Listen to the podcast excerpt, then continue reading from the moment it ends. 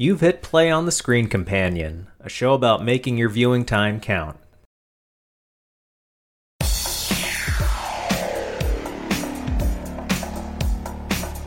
So, we are gathered together to talk about ridiculous movies. In particular, movies that are ridiculous in a good way, in a fun way, as opposed to a way that would make you want to just turn the sucker off. We have a first timer joining us. It's Pat. Say hello, Pat. Hello, Pat. and then a returning favorite, Andrew. Hi, Andrew. Hello. Am I really a favorite, or are you just saying that to butter me up? Uh, I've gotten feedback from some listeners, and they do enjoy your stylings. Oh, all two of them. That's good. So, as we're getting into ridiculous movies, today we're going to talk about Die Hard 2, Die Harder, Road House, Baywatch, I'm curious, Pat, what's your relationship like with these ridiculous movies? Do you accept them regularly in your film diet?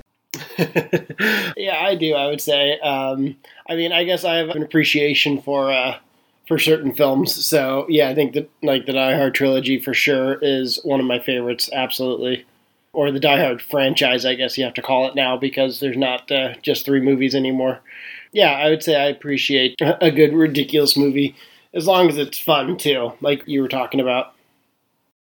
How about you, Andrew? I do love me some good ridiculous movies. I like a movie with a solid plot and solid acting and everything, but every once in a while it's really satisfying to see something fly off the rails as long as it holds itself together. I find I can get into ridiculous movies as long as there's a give and take involved. Like, if they're going to get ridiculous, then there needs to be some entertaining reason, some feedback that comes from that. When it's ridiculous because the filmmakers just seem lazy or they're not paying attention or don't care, then I just turn it off. I can't, I won't abide ridiculous just because they're bad filmmakers when do you kind of figure out something is ridiculous? Is it an acting cue or, or plot? Like what when do you smell something ridiculous is starting to happen? It's usually I guess the story, although it can be acting, but I think with acting that could always just be a stylistic choice for, you know, whatever, right?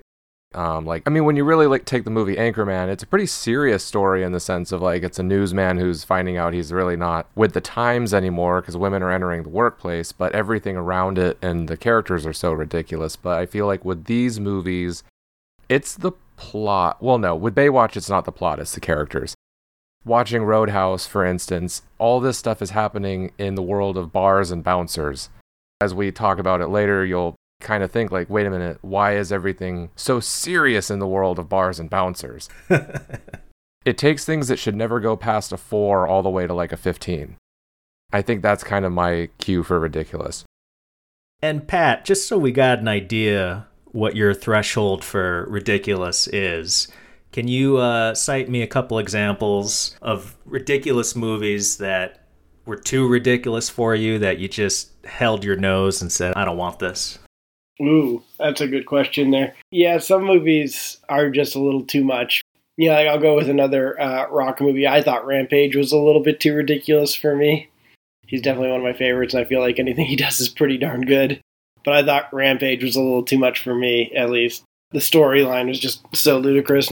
Plus, the fact that they rewrote the ending of the movie because The Rock didn't like it. Hmm. Oh. I think The Rock gets by a lot on his charm. I mean, he is the most electrifying man in sports entertainment, the people's champion, the great one. Yeah, he might be the most famous bald guy right now. I'd give that to you, yeah. Yeah, I think he gets it. I think he's the highest paid actor right now, isn't he? I think. I believe, if not this year, I think I read in the last couple years. Yeah, he's had quite an interesting career. You could do an entire episode about just his career and some of the movies he's taken part in over the years. The Scorpion King is a great, ridiculous movie. Well, let's get right into it. Let's start with Road House. Patrick Swayze plays a bouncer slash cooler named Dalton who goes from town to town and rough bar to rough bar to fix them up because they're just a little too rough and tumble to be a successful business. And he goes to this bar called the Double Deuce, a pretty bad place, and he whips it into shape, all while learning about the bad guy who controls the scenes from the shadows in the town that he's taking care of. When was the first time you saw this movie, Andrew? Maybe about 10 years ago. I knew it by reputation, and I thought, man, this movie sounds fun. I think I'll give it a watch. And I finally did, and it definitely lived up to the, the reputation that it is very ridiculous, but it's a good one. And Pat, did you say you hadn't seen Road House?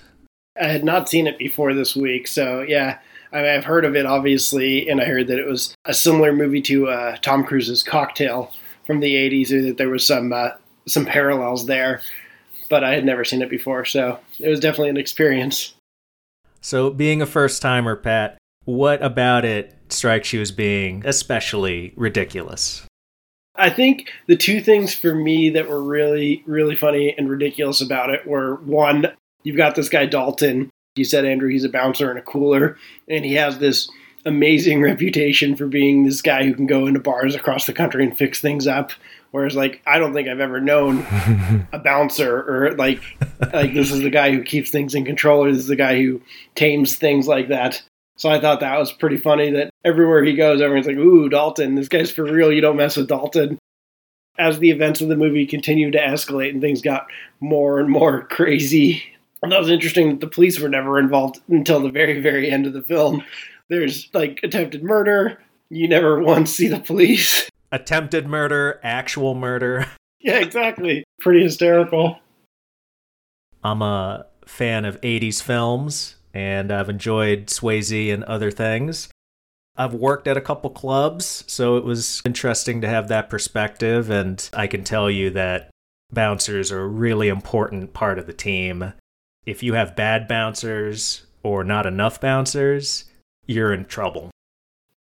Andrew, what would you say tips this movie into fun territory? It's definitely ridiculous, but what makes it so watchable? The action scenes, great. It's good fight sequences. What tips it over really is just the escalation. When you first see the double deuce, when Swayze shows up just to take a look at the place, everything's being just broken. People are getting into fights left and right. There's a waitress dealing drugs out of the place.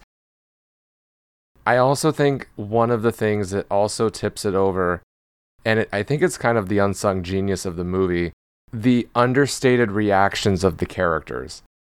Patrick Swayze sees people bust up his car throughout the movie. He just smirks and shakes his head. Everybody has reactions like that where it's just like, oh man, you know, someone's getting beat up, and they just go about their day because that's just life at the Double Deuce. When he bought the car, he bought four additional tires for it. At the time, I didn't realize it, but it's like he was knowing that people are going to mess with him, so he just kind of mm-hmm. prepared for that at the beginning, and that's just ridiculous in itself. Who thinks like, oh, well, I got to get some extra tires for when my tires do get slashed? The ridiculousness is balanced out by little details like that that do serve to make it feel like a lived in world and then later, when he um, he's in his loft over the barn and he's with the doctor, and they're talking about the place, and he says that he likes that the horses are out there in the stable. So if somebody trying to sneak up on him, the horses will let him know that they're there. If he's a legitimate bouncer and he's seasoned at this, he would think about this stuff. It would explain why he's able to survive this long without totally getting his ass kicked, because he knows all the tricks. I think you're absolutely right, uh, both of you, about those little touches because you can tell he's done this before. It does make the world more believable and somehow less ridiculous, although we know as the audience this is completely lawless and would never happen. it is what it is. That's their world. Let's get into a few more of the details in this. For this and Baywatch, I took a tally of certain things. This movie, I took a tally of how many sets of naked boobs there were. I counted eight pairs of breasts, and that contrasts heavily with a movie we'll discuss later that had zero naked breasts. oh, all right. Well, we know which one you liked more. but something about this. So it was scored by Michael Kamen, who also scored Die Hard 2. Oh. And Andrew, just for you, buddy, can you think of a Bond movie he scored? No, which one did he score? License to Kill. I love that one too. There are a couple of stingers or something in the score that reminded me of License to Kill, like maybe he reused parts of it. Well, if it's good, it's good. He had a wheelhouse and he stuck to it. Hey, I was watching this and I was enjoying the movie, but a lot of parts made me wonder is Dalton a dick? I felt he was kind of cocky and arrogant he was obviously very sure of himself and he was very sure of what he was doing. I don't know if I would necessarily say he was a dick. He wasn't necessarily unlikable as a character. I will say that yes, he is kind of a dick, but it's nothing personal. He kind of said it when he first sat down with everyone at the Double Deuce and was laying down his law. There to do a job, he's trying to shape it up and shape up the staff. If he's being a little brusque with you, it's just that he has something to do, he doesn't have time. Just move on your way. When he came in at the very beginning and he started, yeah, he was firing people for all of these discrepancies. It was very reminiscent for me of an episode of the TV show Bar Rescue. I don't know if you guys have ever. Oh, yeah. I love that show. for all the listeners, if you ever get a chance to check out Bar Rescue with Jon Taffer, he's just a a guy who goes into bars that are going bankrupt and yells at people and fires people and helps reinvent the bars. Pat, what were some of your favorite scenes or characters or aspects of this? I loved Sam Elliott as an actor and just having him kind of come in as the old school bouncer was just was really funny. I thought the villain was over the top, obviously. You can't have a good, ridiculous movie without a ridiculous villain who just messes with people for no other reason than he's just a jerk. How about you, Andrew? It's not that funny because this guy was assaulting a woman. The first time you see the double deuce, there's a dude who's selling kisses on his woman's bosom for, t- for 20 bucks a pop. And this guy goes over there to do the transaction and he's groping this woman. And the guy says, Well, uh, aren't you going to kiss him? And he says, Well, I would if I had 20 bucks. That's the kind of movie that you're in for. It's so silly. What I think is at the base of it being ridiculous, but was also something I really liked about it.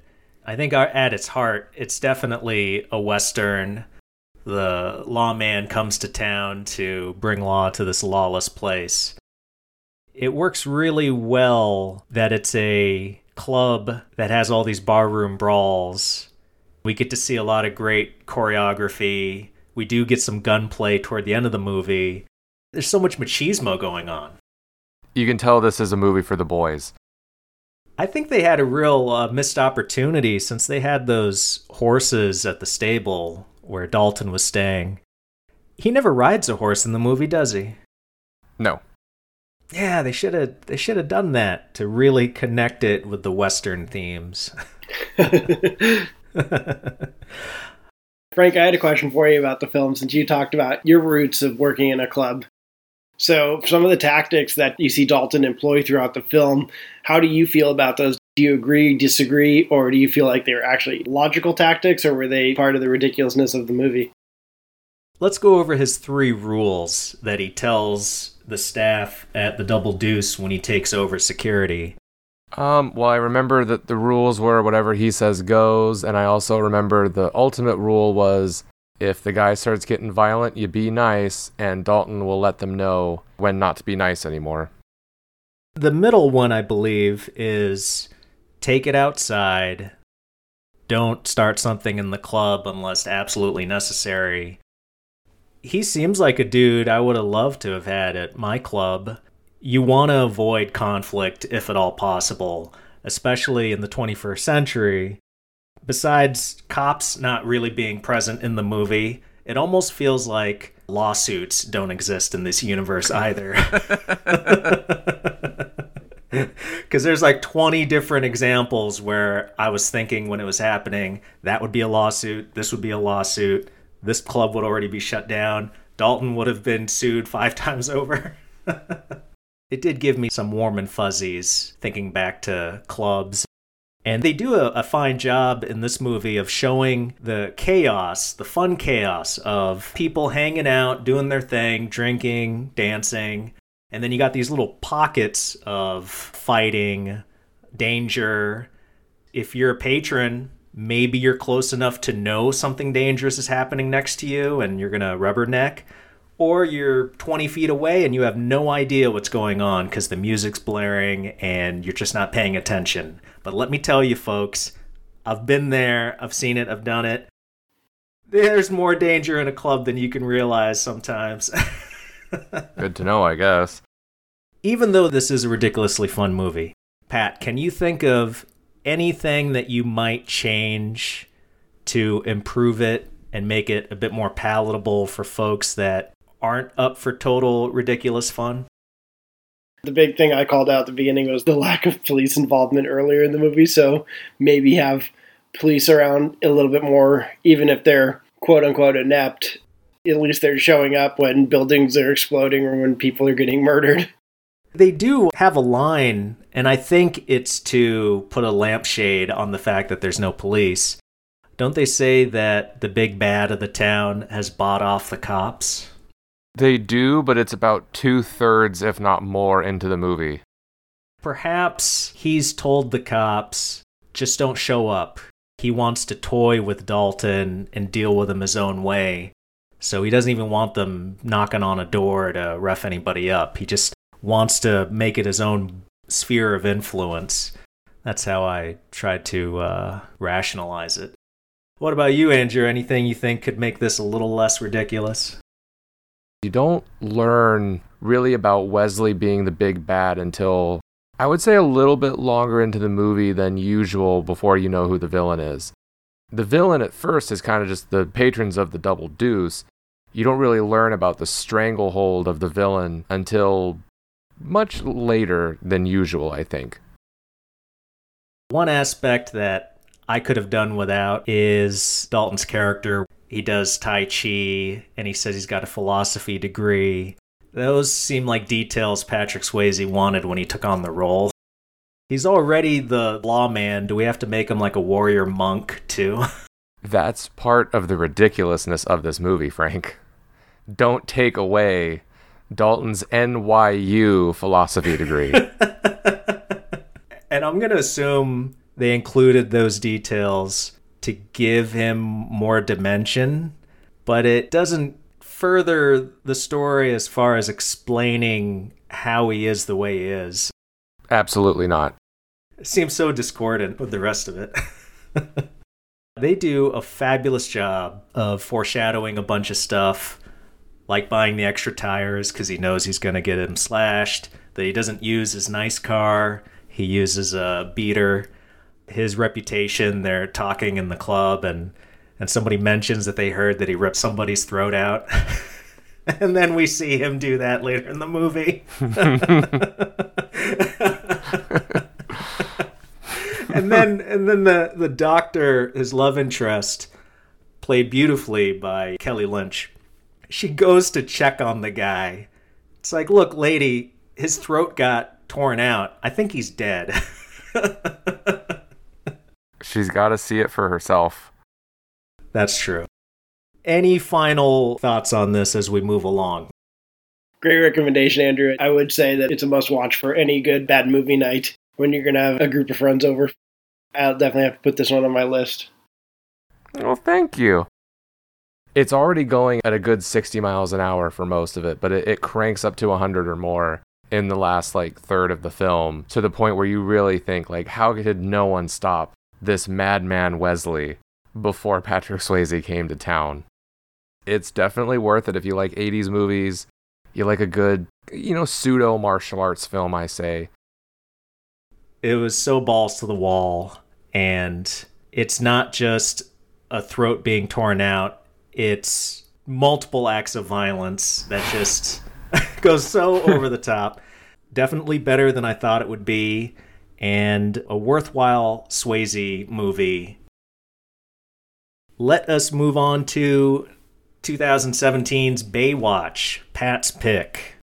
All right. Uh, so Baywatch is uh, starring The Rock as Mitch Buchanan, with uh, Zac Efron playing the role of Matt Brody. And it's a spoof movie of the popular 1990s TV show Baywatch. The show itself was pretty ridiculous and it was actually canceled after one season and then gained worldwide fame in Europe specifically and in Germany and was revived and ended up running for 11 seasons of just being a completely ridiculous show. So the movie is basically some of the same characters from the show recast, like I said, with The Rock and with Zac Efron, and now they're doing Baywatch in the in the mid 2000 teens, and there's a murder, and they investigate the murder because even though they're lifeguards, they take the law into their own hands, and they feel like they could do it better. So there's a murder, there's drug smuggling, anything that you don't associate with lifeguards, they can do it all. And it's pretty spectacular. What I love about this movie specifically is that they definitely own that fact that it's just ridiculous. They reference it throughout the film how, you know, we're lifeguards. We do these sorts of things. I think The Rock is just fantastic. He just does a great job at owning the fact that it's a ridiculous movie from the get go, just steering into the skid on that. Andrew, uh, you're a first timer seeing this, right? Yes. Give us your take on it. I've never watched any of the episodes of the show, but I remember there was a scene where they were kind of listing off things that they had done before as lifeguards while Zac Efron's talking about going to the police. And then one of them said, like, that sounds like a bad episode of a TV show or something. And so I have a feeling they were listing off actual plot lines from the show it was very tongue in cheek with its own references to itself. It definitely is just over the top. Out of these three movies, Baywatch does a perfect job of advertising what it is and what you're in for in the first five minutes with slow motion, this giant title card, and dolphins jumping up out of the water. That's something that always uh, troubles me with some movies is it can take a while to figure out what it's going to be about and you get a half hour into it and realize oh this isn't what i thought it was going to be. I'm disappointed.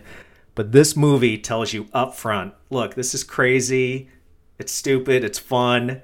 If you're not along for this now's the time to bail so this was the other movie where i took a tally I took a tally of how many slow motion shots there are in this movie. Andrew, take a guess. How many shots, not scenes, but individual shots, do you think there are of slow mo? Oh man, I'd have to go. I'll say over 40. Ooh, I'm going to go less, but I'm going to go with like 13. Now, I got to say, it wasn't super scientific because they use slow mo very subtly in some shots where it took me a second to realize that's what was going on. But I'm going to say, give or take a couple, I counted 56 instances of slow motion. I'm talking shots, cuts, at least 56. And I haven't seen any episodes of the show either, but I was talking with a coworker leading up to this episode, and he said, yeah, they did a lot of slow motion. And I don't know if they used it as much in the show, percentage wise, as they do in this movie. They really love their slow mo. I'll give you a little background on the show itself. Yeah. They definitely utilized the slow motion. It's actually been digitally remastered recently. The show has. You can find the entire series on Hulu. You can find the entire series on Amazon Prime, I believe. The big difference is that there's a lot of casual sexism in the 90s. Women are sex objects, and it's pretty horrendous in the show. And I think that's one thing the movie did really well was they definitely downplayed that a lot more. They definitely still sexualized the women characters, but not to the extent that the show did. And the other big thing is montages. Over the 11 seasons of the show, 240 episodes, they had over 300 montages Oh my. So yeah, you'd have like a two or three minute montage apparently with music playing. Ridiculous this is a fact I read when I was reading the IMDb trivia for perspective of what the show was, and then that's what the, the where the movie picks up on that. Andrew, you said this sounds like a plot line for a bad uh, TV show, and that is absolutely true. Some of the plot lines are just ludicrous. You have lifeguards investigating murders, stopping smuggling rings, jumping into underground casinos and things like that. So the movie definitely does a good job at playing into that as well with the drug smuggling that's going on and with the murder of the city council member because it happened in the ocean. now they have to investigate it. What do you think really makes it fun? I love the opening sequences when you know they have the lifeguards have to go through the gauntlet basically to uh, to train and become new lifeguards, and then Matt Brody do the, the ridiculous Ultimate Ninja style obstacle course. And then The Rock has the refrigerator lifting challenge with him where they're like lifting refrigerators. and he's like, why? You know, you've got the character of Matt Brody played by Zac Efron, and he's just thinking, this is ridiculous. We're lifeguards. Why would we ever do this? Which that test is so one sided and obviously favors The Rock. Although Zac Efron is pretty significantly ripped in that film, so you got to give props to him as well. Andrew, any moments stick out as particularly fun? As immature as it is, when the guy got his wiener stuck in the slats, where like you see the close up of his junk as they're tugging, and you can see like clear ball definition. that did make me laugh. It did not pull any punches. And I will say, like, it had a pretty decent villain. Like, she was more understated than the rest of the film. So it was kind of a nice contrast. Everyone played their parts well. You can tell that they went into it knowing what it would be, and they definitely they did what they needed to do. Or I think I don't remember a lot of the character names, but Alexandria Daddario was still an audience member, I think, in the movie where she could kind of see things being ridiculous, but she was still down to investigate a murder as a lifeguard yeah, it just had a lot of those moments where when the movie was more self aware, it would make me chuckle. This movie is a touch over two hours long. I could have shaved a few minutes off the runtime, but whenever it got a little slow for me, what kept it fun and kept me engaged was the fact that these characters, the lifeguards, they have such a positive, can do attitude and as outrageous as they get and how many toes they step on to investigate what's going on on their beach, you know they're coming from a good place. They just want to do a good job. They want to help people. They just uh, don't believe in boundaries. Even though this is very entertaining and ridiculous, Pat, can you point to anything that you might say could have been less ridiculous in order to make this a more mainstream film? Ooh, um, the scene in the morgue, I think, is a pretty ridiculous scene when when they're in the the morgue and trying to investigate once again this murder, and uh, yeah, the Rock says, "Oh, you've got to look for a needle mark or whatever like that." Makes him lift up the ball sack or the scrotum and touch. T- t- touching the, the dick, I think so. I think that they definitely made it an R-rated movie. Lots of swearing, lots of just ridiculousness with the penis in that scene specifically. Um, and like you said, the, and then the other scene when the the guy gets his nuts stuck in the uh, in the slatted chair. I think if you were going to tone it down, you'd probably eliminate a, a little bit of that. Maybe try and make it a PG thirteen movie if you wanted to make it you know less ridiculous. But they definitely just owned it. I think you can still get away with kind of a lot in terms of dirty jokes in the PG 13. I don't like it when I start to feel like they were going for an R rating just to have one. And I think that was the morgue scene was that. Personally, I didn't think that particular part was funny. You can see from a mile away, like, okay, The Rock's making him do it just as a joke. The funnier part of the morgue scene was the stuff dripping on his face when they're in the corpse fridges and also, I did think it was kind of funny when the bad guy looked in the fridge and he saw Alexander Daddario just filming him. He's like, "What the hell?" You know, it's just with movies like this, I can see there's PG-13 and still funny potential. Just because there's a lot of f bombs doesn't make it funny. Yeah, but that's a lot of humor these days, isn't it? Not necessarily for the best, in my opinion. Yeah. Well, something ridiculous that I touched on earlier. I can't believe there are zero naked breasts in this movie.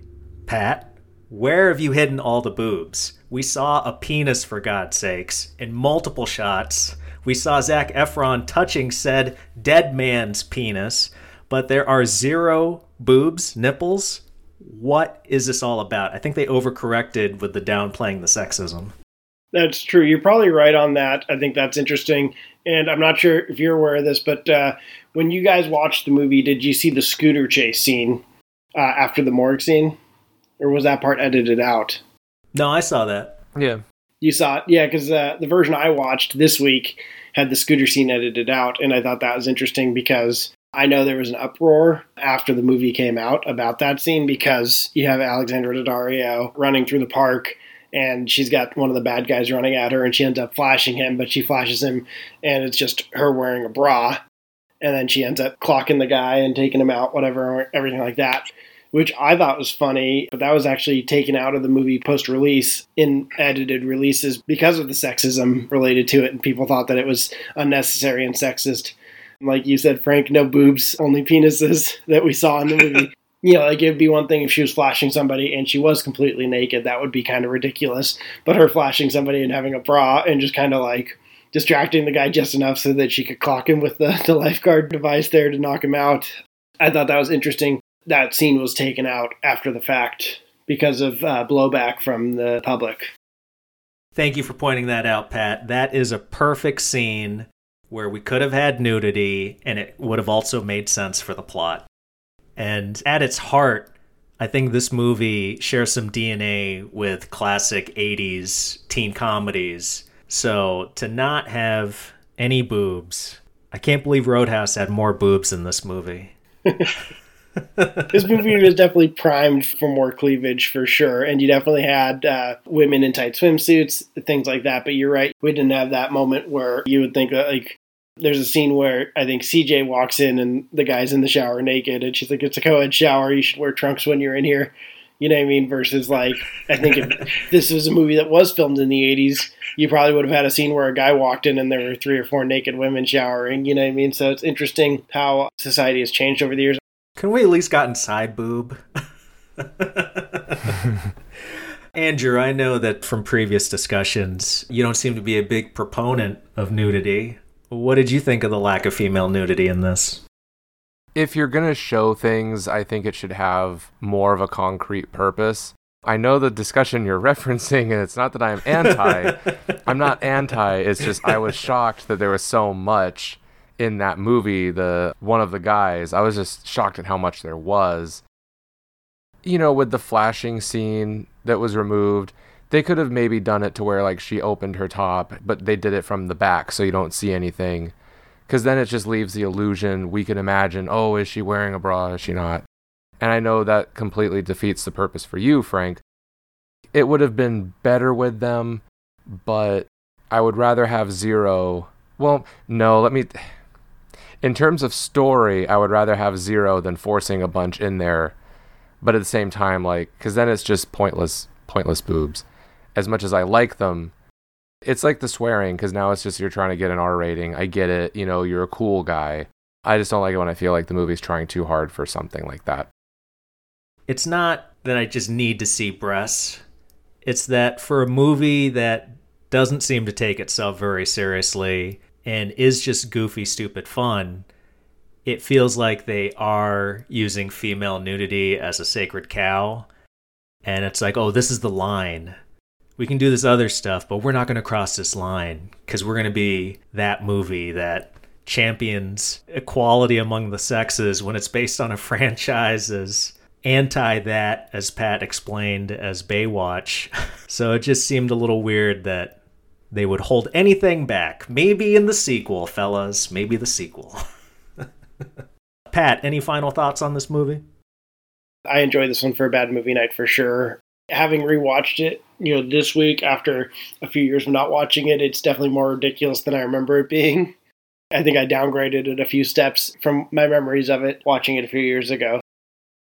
Yeah, it's good for a bad movie night, I think. It's a good one for having some drinks with the boys.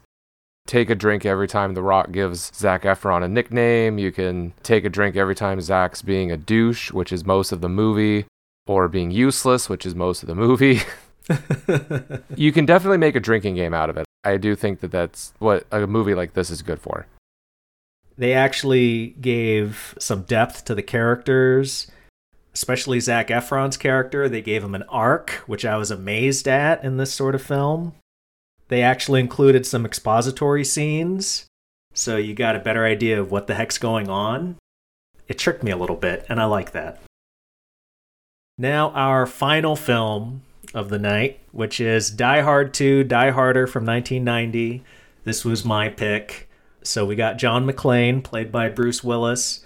In the first movie, he was in uh, Nakatomi Plaza, stuck in a building, fighting terrorists, crawling through ducts, uh, running on glass barefoot. And now in this movie, he's at Dulles Airport, Christmas time, there to pick up his wife and guess what? More terrorists show up. and then they pretty much take the airport hostage because there's uh, some South American general. He's been captured deep into drugs, and they want to free him.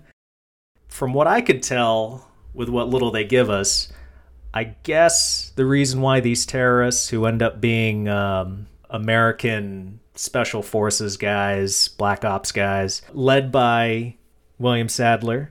The reason why they want to free this general is that he's anti communist. Did you guys pick up on that? Uh, vaguely.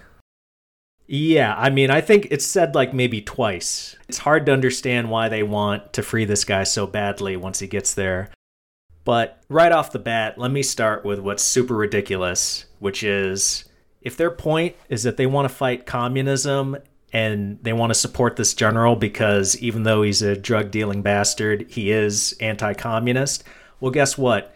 Just wait a year later, 1991, the USSR will dissolve anyway, and you don't need to do this. Pat, what are some ridiculous things in this? Yeah, I think I mentioned earlier, I love the Die Hard franchise. I enjoy all of the movies. I think uh, for Die Hard 2 uh, between the first three films of the in the series, you know, Die Hard, Die Hard 2, and Die Hard with a Vengeance. I think it's the weakest film, but I don't necessarily think that makes it bad per se.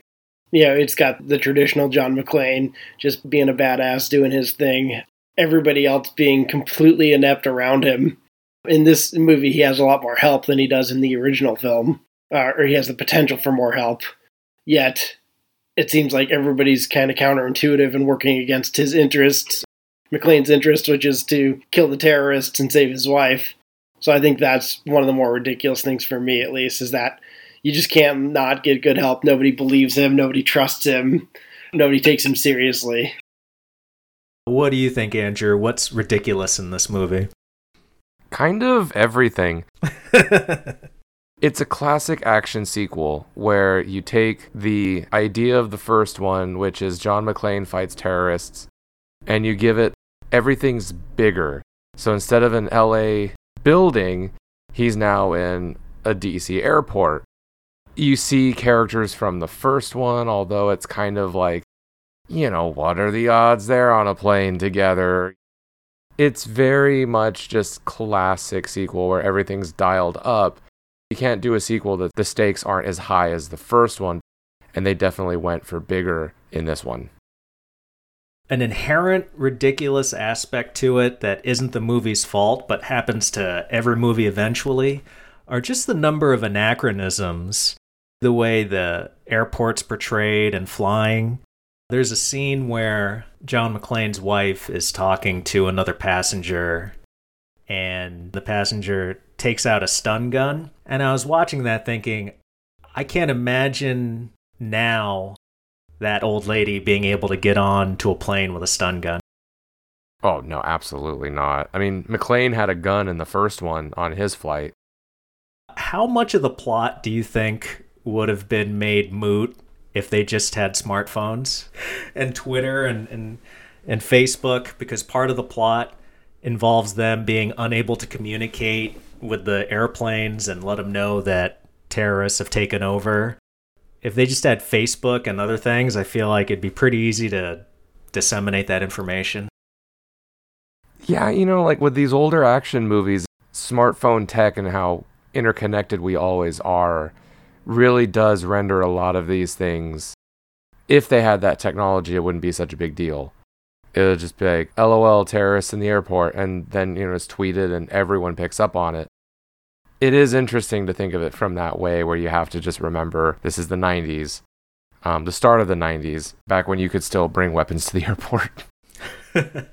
good times, good times yeah, in a modern day setting, you know, with cell phones and the technologies that we have today, things could be different. But at the same time, in this film, you know, you have before they lose communication with the planes, they send some of the planes away to other airports, but they leave a number of planes circling above Dulles Airport. And when it becomes apparent that they're not going to get communication back, they find this way to communicate with the planes via the outer marker. And at that point in time, you would think that, like, maybe we should tell these planes to go to other airports. maybe we should have them going to Reagan National, or which wouldn't have been Reagan National yet, but you're on the East Coast where there's there are airports within 50, 60 miles in any direction where you could send these planes to land, and you still have them circling above the airport till the end of the movie. Mentioning some interesting cameos in this, Andrew, were there any cameos that surprised you? Cameos, not that I can think of, but I was really happy to see a couple of Deep Space Nine actors in this movie. I can only think of one DS9 actor, Colm Meaney. Who is the other one? The bad guy, uh, William Sadler, was Sloan in Deep Space Nine from Section 31. Right, that's right. one of the cameos that I liked is Robert Patrick. He's one of the quote unquote painters who's a terrorist in disguise waiting to assault the SWAT team. He's got a very small cameo, but I mean, at that point in time, he'd already been the T 1000 in the Terminator 2 movie. Oh, that's right. Well, this is right before T2. No, I thought T2 came out in like 86, right? No, T2 no. was like. that was like what, 91, 91 or 92? 92, yeah.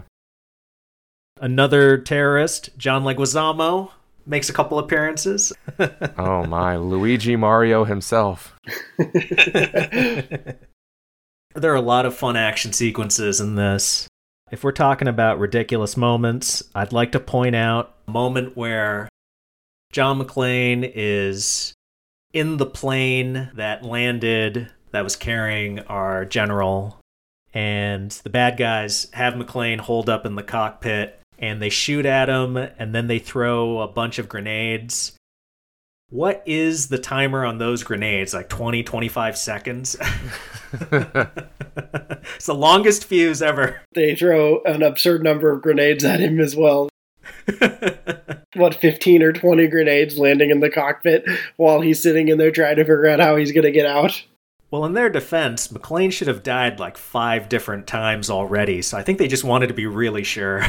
Then the fact that they watch him escape from that, and then they're just like, well, whatever, he lives for now if he survived that, I'd be like, what the heck? I'm going to go after him and put a bullet between his eyes. a detail about this that I like that I think a lot of movies now, action movies, don't do enough of is this thing where McClane shows multiple times that he's still just a guy. He grimaces a lot when he gets hit or shot. He looks pained. And that human aspect of him, where he just seems like a working cop, really helped sell the character for me and keep me invested in him. Andrew, if you were to lob some criticisms at this movie, what would you say? I would probably just say it's too sequely. It tries too hard, I think, to capture the magic of the original instead of trying to do more of its own thing, where I, I think Die Hard with a Vengeance succeeded. And even Live Free or Die Hard. I mean, I haven't seen the fifth one, but the other two movies were more of McClane. Yes, he's saving the day on a bigger scale, but it's not him kind of trapped in a spot. There were just moments in the movie where I just, it wasn't as tense as the first one. They did it during Christmas again, trying to do everything that the first one already did. But I will always keep the icicle in the eye. yeah, I forgot about that. That's awesome. And I, I would say I agree with you on that, Andrew, is that the third one, they do such a good job with it. It's a standalone movie, but it also has connections to the first film as well that are pretty important. Instead of him being trapped in one place, he's able to travel and move about. He's still got to defeat the terrorists and kill the bad guys in order to win. Whereas the second film is really just a carbon copy of the original in a lot of ways. Absolutely. There's not enough originality to it, I would agree. Now, surprisingly, Die Hard 2 is just over two hours long. There were parts of it that felt a little unnecessary. If I were to make a suggestion and go back in time and edit this movie a bit, without giving it away, do you guys remember when you first saw this? Did you see the end of the second act twist, the big reveal that makes the movie go on another half hour? You mean like did we see it coming or? Yeah. It's been a long time since I saw this movie for the first time. I don't want to say that I would have I don't think I would have seen it coming, but I don't think I would have been too too stunned, I think. I don't remember seeing it coming. And once again, I've seen this movie so many times over the years that it's hard to go back. But I do find it kind of surprising too, because you think about the role these characters all play in the film, and it's a stretch or far fetched to believe that you'll have this many individuals in a particular group that all make the same decision collectively as a group and decide that's a great idea and that's what they want to do. I had never seen this movie all the way through before, so I was including it in this discussion without being entirely sure it was going to come out all right. I did see the twist coming. Not that it made it bad necessarily, but I feel like the bulk of the movie, the best parts of it, are when they're at the airport and it's about the planes. And then once it starts to move away from the airport, that's where it just gets a little convoluted and one too many twists. And I wish they just kept it to the dilemma of okay, these terrorists have full control of the airport and we've got a ticking clock because some of these planes need to land. And I think it would have been a stronger, more focused film if they just stuck with that. Without the twist at the end of the second act. Yeah, and introducing a secondary antagonist. Because William Sadler, he is just a joy. He's one of the best character actors of that generation.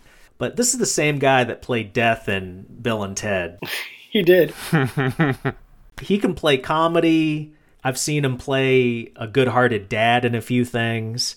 But he is just a stone cold badass in this movie, so much so that they give him a naked Tai Chi scene. He should be hanging out with Dalton at the Roadhouse.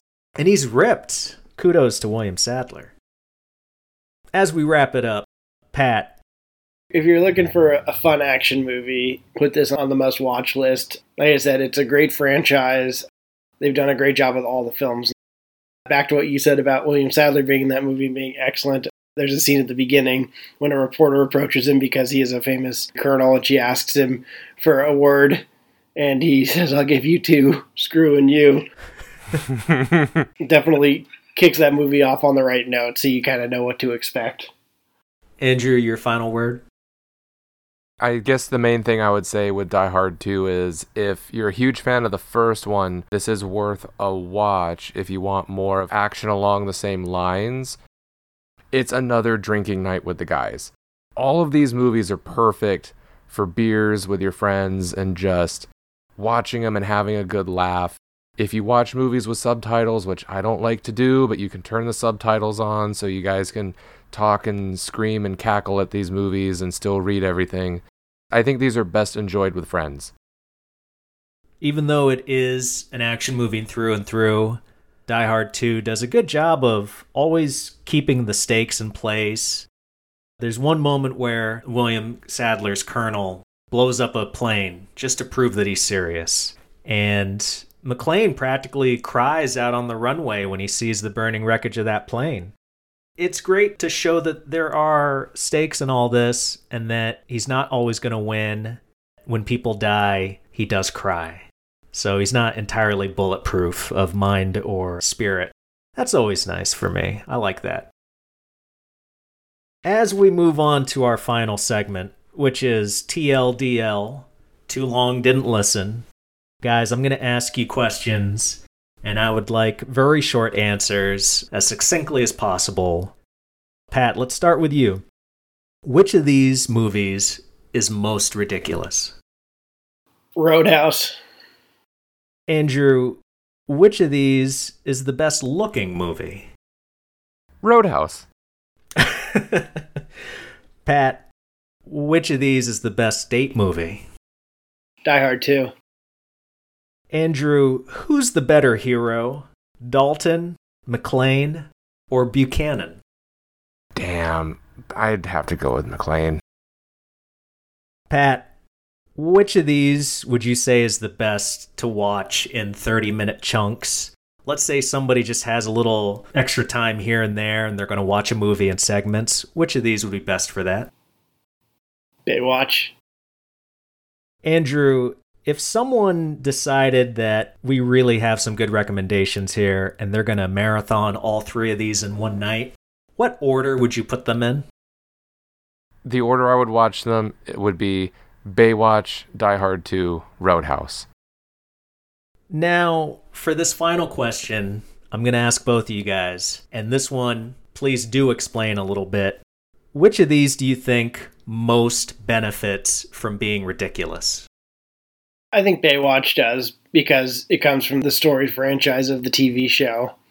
So the fact that they just kind of own that from the get go, when they announced that movie when it came out, it was pretty well known that that was what you were expecting. And then they got a big name like The Rock to come in and play that lead character, of Mitch Buchanan, complemented by Zac Efron. I thought they did a great job with the casting for that film. It comes down between Baywatch and Road House for me. Just to be different, I will say Road House because Road House takes itself seriously. It is an 80s barroom homage to lawman westerns. It never overtly tells you, hey, this isn't meant to be taken too seriously. It gives you very subtle cues, and I think that's the charm of Road House is that it's ridiculous, but it doesn't ever truly acknowledge it. I'm going to join in and say Baywatch benefits from being ridiculous the most, if only because without all the ridiculous aspects to the plot, it would just be lifeguards on a beach. The other two movies can definitely work, let's say taking it from 90% ridiculous down to 5 or 10. But Baywatch, if you take away most of the ridiculousness, you take away pretty much the whole story. Because then it just becomes a coming of age movie where Zac Efron goes to be a lifeguard for the summer and he's rediscovering himself and The Rock is his mentor. I mean, that's really what the movie would turn into if they couldn't investigate murders and drugs. True. Well, guys, any final, final words? I would say just because people call a movie ridiculous doesn't mean it's bad.